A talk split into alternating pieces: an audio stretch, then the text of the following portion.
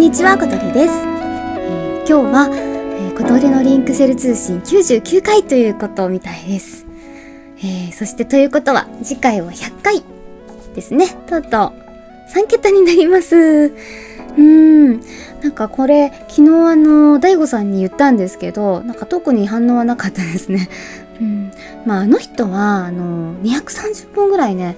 の人もあの、ポッドキャスト上げてるんですよね。まあ、それに比べたらね、全然まだまだって感じなんですかね。あの、私もね、ライゴさんのラジオ聞いてたんですけど、あの人ね、毎日配信してた頃が、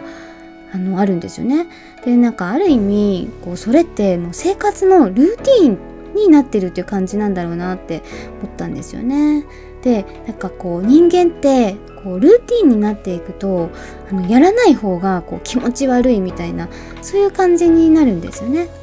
でもあの歯磨きをこうするのと同じようにもう何も考えなくてもやってしまうというかねまあそれと同じであの、まあ、ルーティンですよね、まあ、顔を洗うと同じぐらいの当然にこうラジオを配信していたという感じなんだと思いました。であのこの私もですねまあ最近は そんな感じで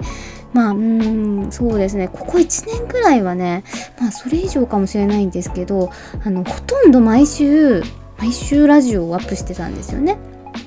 なんでそのまあ私も、あのー、私の場合は、こう、えっ、ー、と、前の週ですかね。前の週とかにだいたいネタを考え出してるんですよ。でも、だいたい決まらなくって、その、まあ、切羽詰まって木曜日ぐらいに、あの、何がいいかなとか言って大悟さんと話したり、あの、フレンダさんと話したりとかして、で、決めて、そして、まあ、台本を書き始めて、えー、金曜とか土曜とかに収録をして配信するっていう、そういうね、生活をこう刻んでいたような感じなんですよね。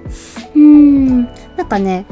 これもねこう実はこういつもまあネタがネタネタがない ネタがないとか言ってだいぶ苦しんではいるんですけれどもあのそういう風にねきつそうに見えるんですけどなんかね実はそうでもなくてあのラジオをこう撮っていく毎週上げていくっていうことはあの本当全然さほどですねきついっていうことではなくてなんか逆にこれをやらないことの方がねあのよほど苦痛に感じるというふうに思えるくらいな感じなんですよね。まあ、それぐらいになるぐらいこう私にとってこのラジオの配信っていうのがルーティンになっていた自分の体にこう染みついていたっていうことなのかなというふうに思いました。はい、でそして今日のテーマですけれども、えー、今日はそのパッチ5.25から5.55でリリースされていたえー、特殊フィールドコンテンツそして武器育成コンテンツである、えー、ボズヤがテーマなんですよね。うんでそれがどう関連するのかっていうふうに思ったと思うんですけれども実はですねこのボズヤがあのこのずっと続けていたルーティンを崩してしまったっていうそれがね他ならぬボズヤだったんですよね。まあ、この状況をねちょっと後から話したいと思うんですけれども、まあ、それほどまでに私がのめり込んだこのポーズヤというコンテンツのことを今日は話をしたいと思います。で、あと最初に言っておきたいんですけれども、えー、ストーリーについてのネタバレ、それからですね、このコンテンツにある戦果記録ですけれども、こちらの中身のネタバレは今回一切いたしません。ね、ですので、まだボズヤをやっていないという人もどうして小鳥がこれほどこのコンテンツにハマってしまったのか、それを聞いていただければと思います。はい。それではリンクシェルを開始します。えー、まずですね、まあ、全くボスをしたことがないっていう人もいると思うので、まあ、それだとね、ラジオを聞いてもちょっとよくわからないっていうことになると思いますので、まあ、ネタバレのない範囲でこのボズヤというコンテンツをちょっとだけ解説します。えーと、先ほどもちょっと言ったとは思うんですけれどもあのこのボズヤはパッチ5.25からパッチ5.55にかけて登場した、えーと、武器を作るあの武器育成のコンテンツとかあとあのフィールド型のバトルコンテンツということになります。はいパッチ5.25だからあの漆黒のヴィランズが終わってちょっとって感じですかね。でえっとねシナリオなんですけれどもあのリターントゥイバリスあのリタイト・イバリスはあの14のグレーのリベレーターのアライアンスレードですけれどもこちらをですね、えー、手がけた松野さんが書いているということになります。で、えっと、この松野さんっていう方私はあの それもちろんあんまり知らなかったんですけれどもすごくあの有名なクリエイターさんでですね、えっと、なんか作品はあのスクエニじゃないんですけどスクエニ入る前に、えっと、伝説のオーガバトルとかタクティクスオーガこういったものをあののシナリオとかを担当していると。そして、えっ、と、スクエア、あの、当時、あの、スクエアですね、スクエアエニックスの前ですかね、合併する前かな、に入社して、えー、ファイナルファンタジータクティクス、ベイグラントストーリー、ファイナルファンタジー、えー、12ですね、12などを手掛けていると。で、まあ、2016年にアルゼブラファクトリーかな。うん。こちらを設立してますということです。それで、リターントイバリーズとか、それからこのボスやとか、そういったもので、ファイナルファンタジー14ともコラボしたってことですよね。うーん、なんかね、その私、まあ 例によってっていうか、ゲーマー、もともとゲーマーじゃなかったんで、あの、このね、松野さんがやったどの作品も全くやったことがないんですけれども、あの、やったことがある人っていうのは、その、ファイナルファンタジー12がね、あもう音楽とかですね。それからそのボズヤっていうこの名前もそのファイナルファンタジー、えー、12ですね。12のあ世界のこう共通の地名という形になってるみたいですね。うん、それはちょっと知らなかったですね。なんかボズヤっていう響きがね、この濁音がね、すごく異質な感じがして、あの、誰が考えたんだろうなっていう感じですけれどもね。あの、それとかフィ、まあ、曲も何本かは、あの、ソケンさんに、増野さんが頼んで作ってもらったらしいんですけど、ファイナルファンタジー、あの、12の曲も多く使われているらしいっていうことで、まあ、12にね、あの、思い入れがある、12をやったことがあるっていう人は、ちょっとね、にやりという風にできるという、そういう作品になってるみたいですね。で、えっ、ー、と、まあ、この作品がどうしてこの私のラジオ配信のこうルーティンを壊したかというと、まあ、この間のなんかファンフェスの時にもちょっと,、えーと、この、えー、フレーズはあったと思うんですけど、えー、タイムトゥーウィンっていうんですか？あの、まあ、時間があ時間をかけるというか時間が、えーと、かかるっていうかね。時間をかけたものの方が強いというかあそういうコンテンツっていうところだと思うんですけれどもあのあまりにもねボズヤにちょっとのめり込んでしまって数週間その、まあ、時間があればボズヤ何があってもボズヤみたいなねもうあの睡眠時間を削ってまでずっとボズヤにこもるようになってしまったんですよね。多分ね睡眠時間はほんとね2時間ぐらいだったと思います。2時間ぐらいの時もありましたあのハマってやってたらもう夜遅くまでずっとやっちゃうんですよねであの そういうことで体力的にもだいぶ辛かったのになんかねあの戦火記録とかねレジスタンスウェポンとかそういうのもどんどんやっていっててあの結構それが、まあ、そこそこ時間がかかるんですよ。でそういうあの 時間がかかるコンテンツやってるのにあの一方自分のねあの、まあ、本職というか仕事の方があのすごく忙しくなってて結構提出の期限とかがすごい迫ってきてたんですよ。で無理してあの残業とかもしてたのにそれでもゲームがしたいみたいなそういうサイクルに陥ってたんですよね。である時あのそれ多分金曜日がなんかだったと思います。その私がもうちょっと早く終わったんで、えー、早く帰れるなってボズヤできるなみたいな感じであのちょっと帰ろうとしたらですねあの総括がですね私の上司ですねがすごい深刻そうな顔をしてあの実はその、まあ、私の班のあの方ですけどね誰々さんがあのちょっと今休んででえっと、その人がやってる仕事をあと2時間で仕上げて報告しないといけないんだっていうような感じで言われてですね私も帰りかけてた時だったんですけどでその方の仕事をちょっと手伝ってほしいんだっていうふうに言われてですね。でその方はあのもう実はあの早退しててなんかその仕事のことをもうちょっとやりたくないのか早退しててそれでその総括があの困って私に相談してですね。それでなんか 私ボツやその時やろうと思ってたのに帰れなくてね。もうなんか泣く泣くその仕事をあの人の仕事ってすっごいやりにくいんですけど、まあ、手伝ってそのなんとか2時間で仕上げて、まあ、帰るっていうような感じのことがあったんですけど、まあ、体力的にももちろんきつかったですしあのそのやりたかったボズヤがねちょっとなかなかやれないっていうそういうなんかあの体力的と精神的のダメージであのちょっとラジオの方がえできないっていう状態になってしまったんですよね。うーんっていうこともあってそのもう1年以上続けていたこのラジオの毎週配信っていうんですかねそれを、えー、1週休んだという形になりました。うーんまあそのまあ結局ねあのボボジが楽しすぎて疲れてラジオができなかったっていうだけなんですけどそこはねちょっと本当に反省をしてえっ、ー、ともうあんまりねやりすぎちゃいけないなっていうのはそれですごく感じました。そうなっちゃいけないなって限界まで遊んじゃいけないなっていうのが やっと分かったのであのそれからはねえっ、ー、とやっぱり睡眠時間っていうのはある程度取ると。でまあそれ以外の時間でゲームをするっていう風にちょっと変えるようにしました。うん。でまああのここまでハマるのはねなぜなのかっていう部分なんですけれどもまあその部分をねえっとまあ大きく3つ3つの点に分けてね解説したいと思います。なんか大体こういう時ってね 3つなんですよね。なんかそれって何とかの法則みたいなのがあるんですよね。なんか大体3つがいいよみたいなことを前なんか言ってました。なんか講師の人が。うん。でまあそれはいいんですけど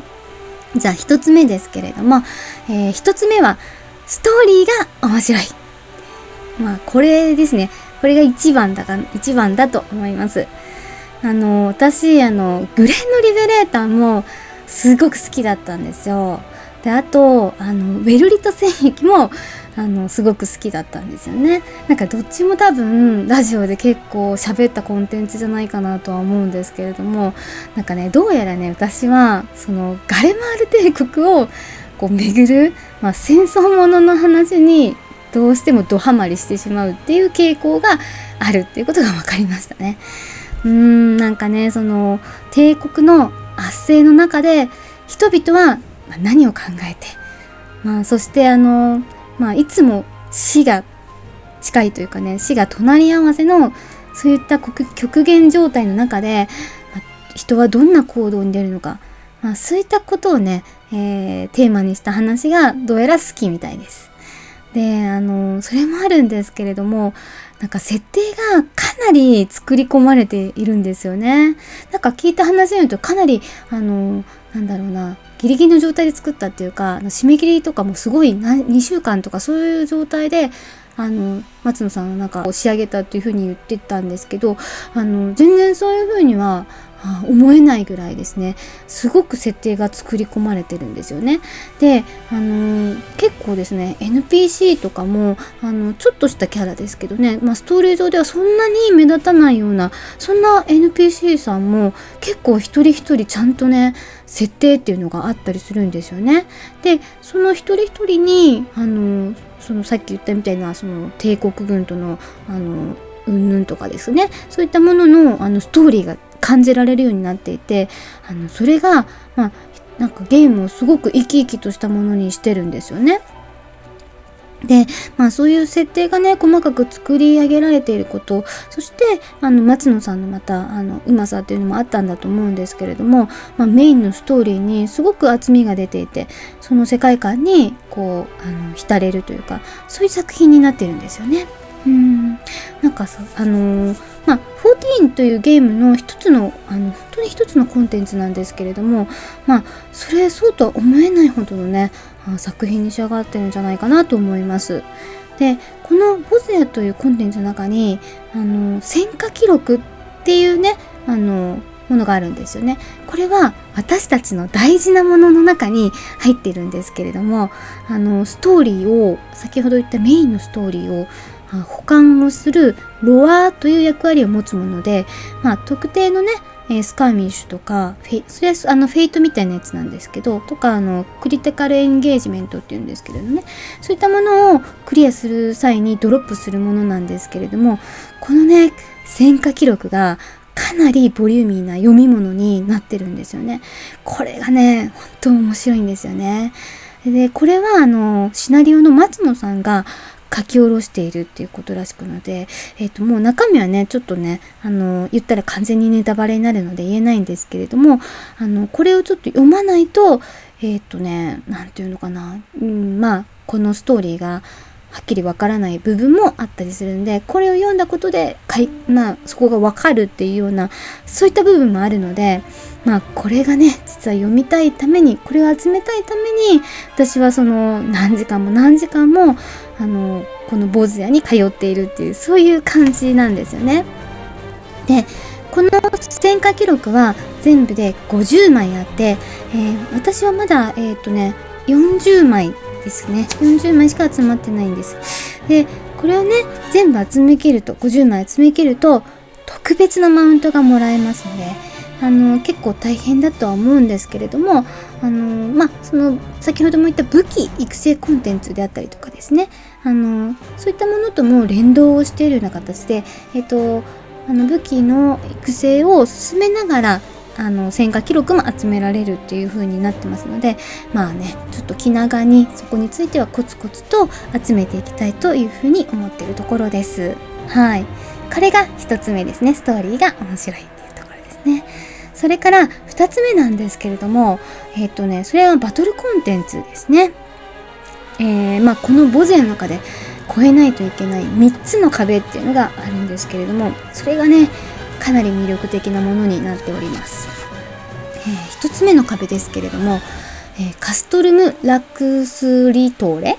工場船。名前が超難しいですね。カストルム・ラク、ラクスリトレ工場船。まあ、あの、私たちはもう、城とか工場船とかって言ったりするんですけれども、えっ、ー、と、まあ、レジスタンスランクで10、レジスタンスランク10で解放されるクエストで、えっ、ー、と、でなってます。これはね48人と参戦できるそういうその特殊なクリティカルエンゲージメントになってるんですけれどもまあその48人ですねその間のこう連携が非常に大事ですね、えーと、結構話し合って半分に分かれたりとかいろいろしないといけないしあの、まあ、勝手に行動したりとかする人がいるいたりもうバラバラに動いたりすると、まあ、結局ね全滅したりとかもするのでなんか時間だけがあの取ったりしますので、まあ、多分少人数とかで挑んだりすると結構難しいんじゃないかなと思うコンテンツになってますね。でゲームの中でもねそのこのコンテンツはしっかりと準備をしてから選んでくださいみたいなそういうようなねアナウンスも出るぐらいなんですよね。これを見てねちょっと私結構ビビり上がりましたね、うん、ただあのノーマルっていうこともあって、まあ、初見だとしても、えっとまあ、経験者がその48人のアライアンスですけれどもねその中に何人かあのいてですねそこそこまあ人数がいればそらくさほど難しくはないかなっていう感じですね。うん。であの結構ですねあの戦果記録を集めたりとかあとシャードとかも出ますので結構美味しいんですよ。なので、まあ、慣れてくるとねこのクリスタルエンゲージメントが発生したらやったーって行きたい行きたいお城行きたいっていう風にね思うそういうコンテンツになるんですけれどもね。まあちょっと一番最初の時はね、えー、緊張しましたね。でその時はあのハクちゃんですね。このよくラジオに出てくるあのハクちゃんが一緒に行ってくれたんですけれどもあの私はねなんか例によってえっ、ー、とねあその時は召喚で行ったんですけどねガンガン死にまくってしまってアレイズをねたくさん使ってくれてねやっと勝ったっていう感じでしたね。懐かしいです。すごくね楽しかったです。うん。で、えっと、2つ目の壁ですけれどもこの2つ目の壁が、まあ、最大の壁かなと思います。えっと、その名をですねグンヒルド・ディルーブラムというふうに言いますね。これはパッチ5.45で実装された、えーと新たな多人数バトルコンテンツですね。これはですねあの先ほど言ったあのお城甲状腺とは違って、えっと、クリスタルエンゲージメントとかスカーミッシュとは全然違ってですね、えっと、ノーマルだと参加人数が24人でですね。これは一応、えっと、あのマッチングをするような感じなんですよ。フリーロールマッチング。フリーロールマッチングなんであのジョブの調整とか行わないんですよね。こもカボズヤのねちょっと特殊な異質なところっていう感じですよね。で、えっと、霊式はあの霊式もあってそれは私は全然やったことないんですけどもこちらは48点で挑めるコンテンツになっているということです。これやってみたいんですけどね。うん、であのなぜ私がこのグンヒルで最大の壁っていうふうに言ったのかというと、まあ、今のねそのもう行月のフィナーレ終わって6.55ですけれどもこの環境下の中でなかなかねその人をあの先ほど言った24人集めるのが難しいっていうコンテンツだからなんですよね。しかもねあの先ほども言った、えーと、フリーロールマッチングっていうシステムなんですけれども、あのこれは、まあ、普通にそのグヒルドを一応申請すると突入の申請をすると10分間のマッチングタイムがこうあるんですよ。そしてもう10分経つともうその人数であるとかロールであるとかそういったものに関係なくコンテンツが開始されてしまうというものなんですよね。なので、まあ、極端に言うとその自分一人例えば DPS で申請をして誰も来なければ一人でグンヒルトに突入してしまうそういうものになってるんですよね。まあ、あのそれもあるしえっとまあ、バトルをやればあのすぐ分かると思うんですけれどもミスるとね死の宣告っていうデバフがついて確か2回ミスるとですけど、えっと、すぐ死ぬっていうね そういうシステムとかもあったりしてまあそのそういうのを知ると最初はねもう恐怖心の方があの出てしまってなかなかねそのコンテンツの申請ボタンっていうのが、まあ、押せなくってね。まあちょっとねこれねうん先に進みたい先に進みたいあのストーリーが見たいっていうそういう気持ちもあったんですけれどもなんかできないなっていう気持ちで諦めてしまってましたねうんなんかねこう久々でしたねこの感覚は。あの、久々にその申請ボタンが押せないっていうようなのを味わいましたね。あの、こう、申請の頃ね、えっ、ー、と、大悟さんがついてきてくれないと、あの、コンテンツファインダーのこう、申請ボタンが押せなかった、まあ、あの時のこう、心境になったみたいな、あの頃に戻ったみたいな気持ちになりました。なんかでもずっとこうモヤモヤがあってそのストーリーがどうしても先が見たいんですよね。あの一番の魅力であるあのストーリーを先に見たいんだと。でもそれのためにはあのグンフィールドをやらないといけないみたいな。でうじうじうじうじしてたんですけれども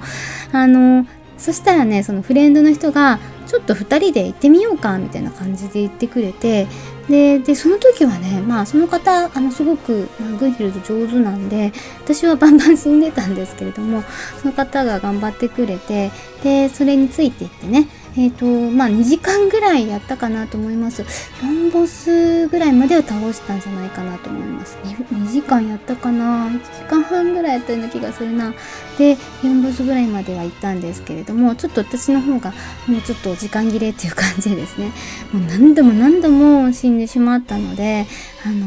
それでもねなんかちょっとずつギミックが分かってくるとあの結構進めるようになるんであのちょっとだけこうあの慣れてきたみたいなちょっと自信があの4ボスぐらいまではついてきたみたいな状態になりました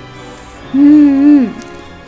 ねまあその時はそれで退出をしてであのちょっとそれでねあの気持ちが持ち直せたっていうところもあって、えー、とちょっとねクロスワールドリンクシェルの方とかにあのもしよかったら支援してもらえませんかみたいな感じで相談したんですよね。うん、どうしてもね、あの、先のストーリーが見たいので、ちょっとね、あの、一緒にパーティー行くんで入ってもらえませんか？みたいな感じで言ったら、えっと、8人の方がね、来てくれて、それで、まあ、あの、なんだかんだ皆さんも結構、あの、もう、あの、まあ、漆黒の当時やってた方とかも結構いて、あの、もうグンヒルだいぶ昔にやってたからもう忘れちゃったみたいな感じの状態だったみたいなんですけど、やりながらどんどんどんどん覚えていった、あの思い出していったみたいな感じで、まあ、伝滅もたくさんしたんですけれども、結構頑張ってね、そのグンヒルを攻略することができました。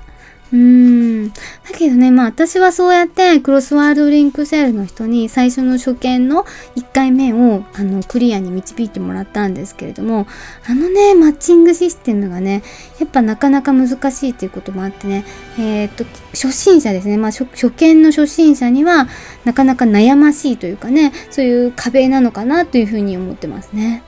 あのまあパーティー募集も実はグンヒルドって結構経ってるんですけれどもあの集会パーティーだったりとかねあの戦薬っていう戦薬っていうのがまたレベルちょっと上がってくるとあの使える薬になるんですけれどもそれが必須だったりとかもしてなかなかねそのレジスタンスランクがその何ぐらいだったかな10ぐらいやったかなあの、それ10かな ?10、15かな ?15 か10ぐらいだったんですけど、まだ1000役が使えなかったような気がするんですね。私が最初突入した時はね。もうちょっと上がって、多分ね、こう、次のコンテンツですけど、高原っていうところに行かないと1000役が使えなかったりするので、パーティー募集にね、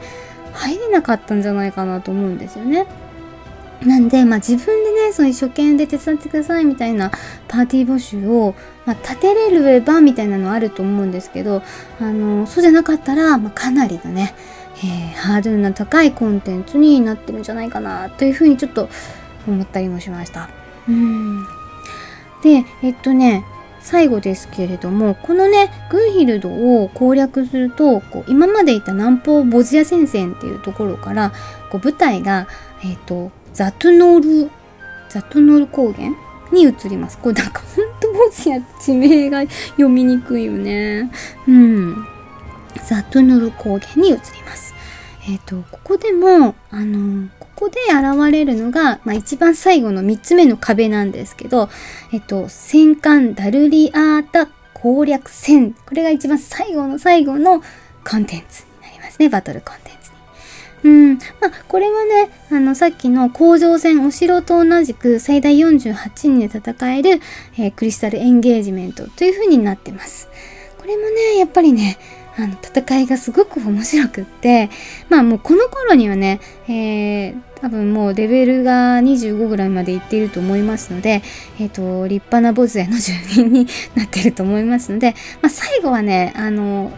そこそこ、まあ、申請にもさっきみたいにね、こう、怖いとかそういうのはなくって、まあ、やってやるぞみたいな感じで、ちょっとね、私は確か一旦置いて、軽く予習をしてから、えっ、ー、と、そうですね、30分ぐらいちょっと予習をして、それですぐに挑みましたね。で、その時はね、多分48人集まったと思いますね。あの普通にこあ夜ぐらいにやったと思いますけど、えっと、バーって増えて48人ぐらいいてでそのねやっぱこの大人数でやるっていうのがあのすごくやっぱり快感ですね。甲状腺一番最初やった時って多分8人ぐらいしかいなかったんですよ私。8人やったかな？あ違うかな？10 10人以上おったかな？1 5 6人ぐらいおったんかな？でもあのこのえっ、ー、とまあ戦艦ですけどえっ、ー、とこっちは戦艦はお船って言ったりするんですけれどもこの時は48点フルフルで集まったと思います。うん、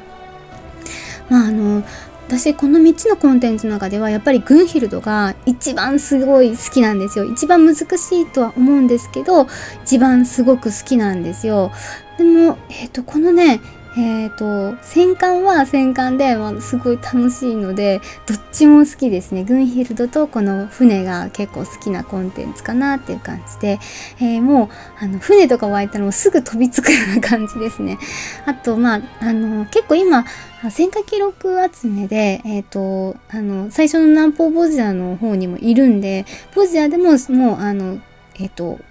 お城が湧いたらすぐに飛びつくみたいな感じでですね。もうもちろんグンヒルドはもういつもやりたいんですけど、さっき言ったみたいな、あの、パーティープッシュに入らないといけないとか、自分で立てないといけないみたいなのがあるんで、なかなかね、グンヒルドやりたくてもできないんですけど、まあ、チャンスがあるときはグンヒルドもあのやってっていう感じで、もうね、バトルコンテンツ3つともめちゃくちゃ好きなコンテンツですね。はい、それが2つ目ですね。で、最後の魅力ですけれども、えっ、ー、とね、まあそれはね、まあここでしか味わえないって言ったらあれですけど、そのフィールドボジアというそのコンテンツにあの入ってシャキーンってなってからはそこのフィールドの人たちと、まあ、触れ合いができるんですよね。結構そのフィールドで普通のスカーミッシュとかでも一緒に戦ったりそれから、えっ、ー、とクリスタルエンゲージメントに入ったらもちろん一緒にパーティーを組んで攻略したりとかするんですけれどもあのその時にねチャットであの戦士だったら「戦の」って入れたり召喚士だったら「将の」って入れたりとかしてねでどんどんどんどんあのパーティーを組んでいってでそしてバフを与えたりねあのいろんなバフをつけられるんですよ仲間にね。そういうのを与えたりあの蘇生をまあしたりされたりとかですね。そういったことができるのであの最初はねなんかあの普通そういうことあんまり 私やったことがなかったんでそういうコンテンツがなかったからですね。あのそれが最初はすごく苦手でね「あの線の」って入れるのにもねちょっとこうドキドキしたみたいな感じだったんですけれども今だったらもうあの逆にえっと、千のとかなんとかのとか入れてる人たちをどんどんどんどん誘って自分のパーティーに入れるとかも やるんですけれども、あとこう結構フィールドであの倒れてる人とかを救ったりとかね、あのそういうのをお互いあのされ合って、そのフィールドの中全員で戦うみたいなコンテンツが多いんですよ。あのさっきの城とかね、えっ、ー、と、お船とかもみんなでパーティーをその中で組んで、それであのお互いに助け合ったりとかあとこう作戦とかもちょっとあの指示をされたりとかあのしたりとかする場所もあるんでそういうのをこうお互いにし合いながらやっていくっていうことなのでそこがねまた面白いですね。うんうんそんな感じでねちょっとね特殊フィールドコンテンツ超大好きなんですよね。うんえー、まあネタバレはね今日大丈夫でしたか？うんうん。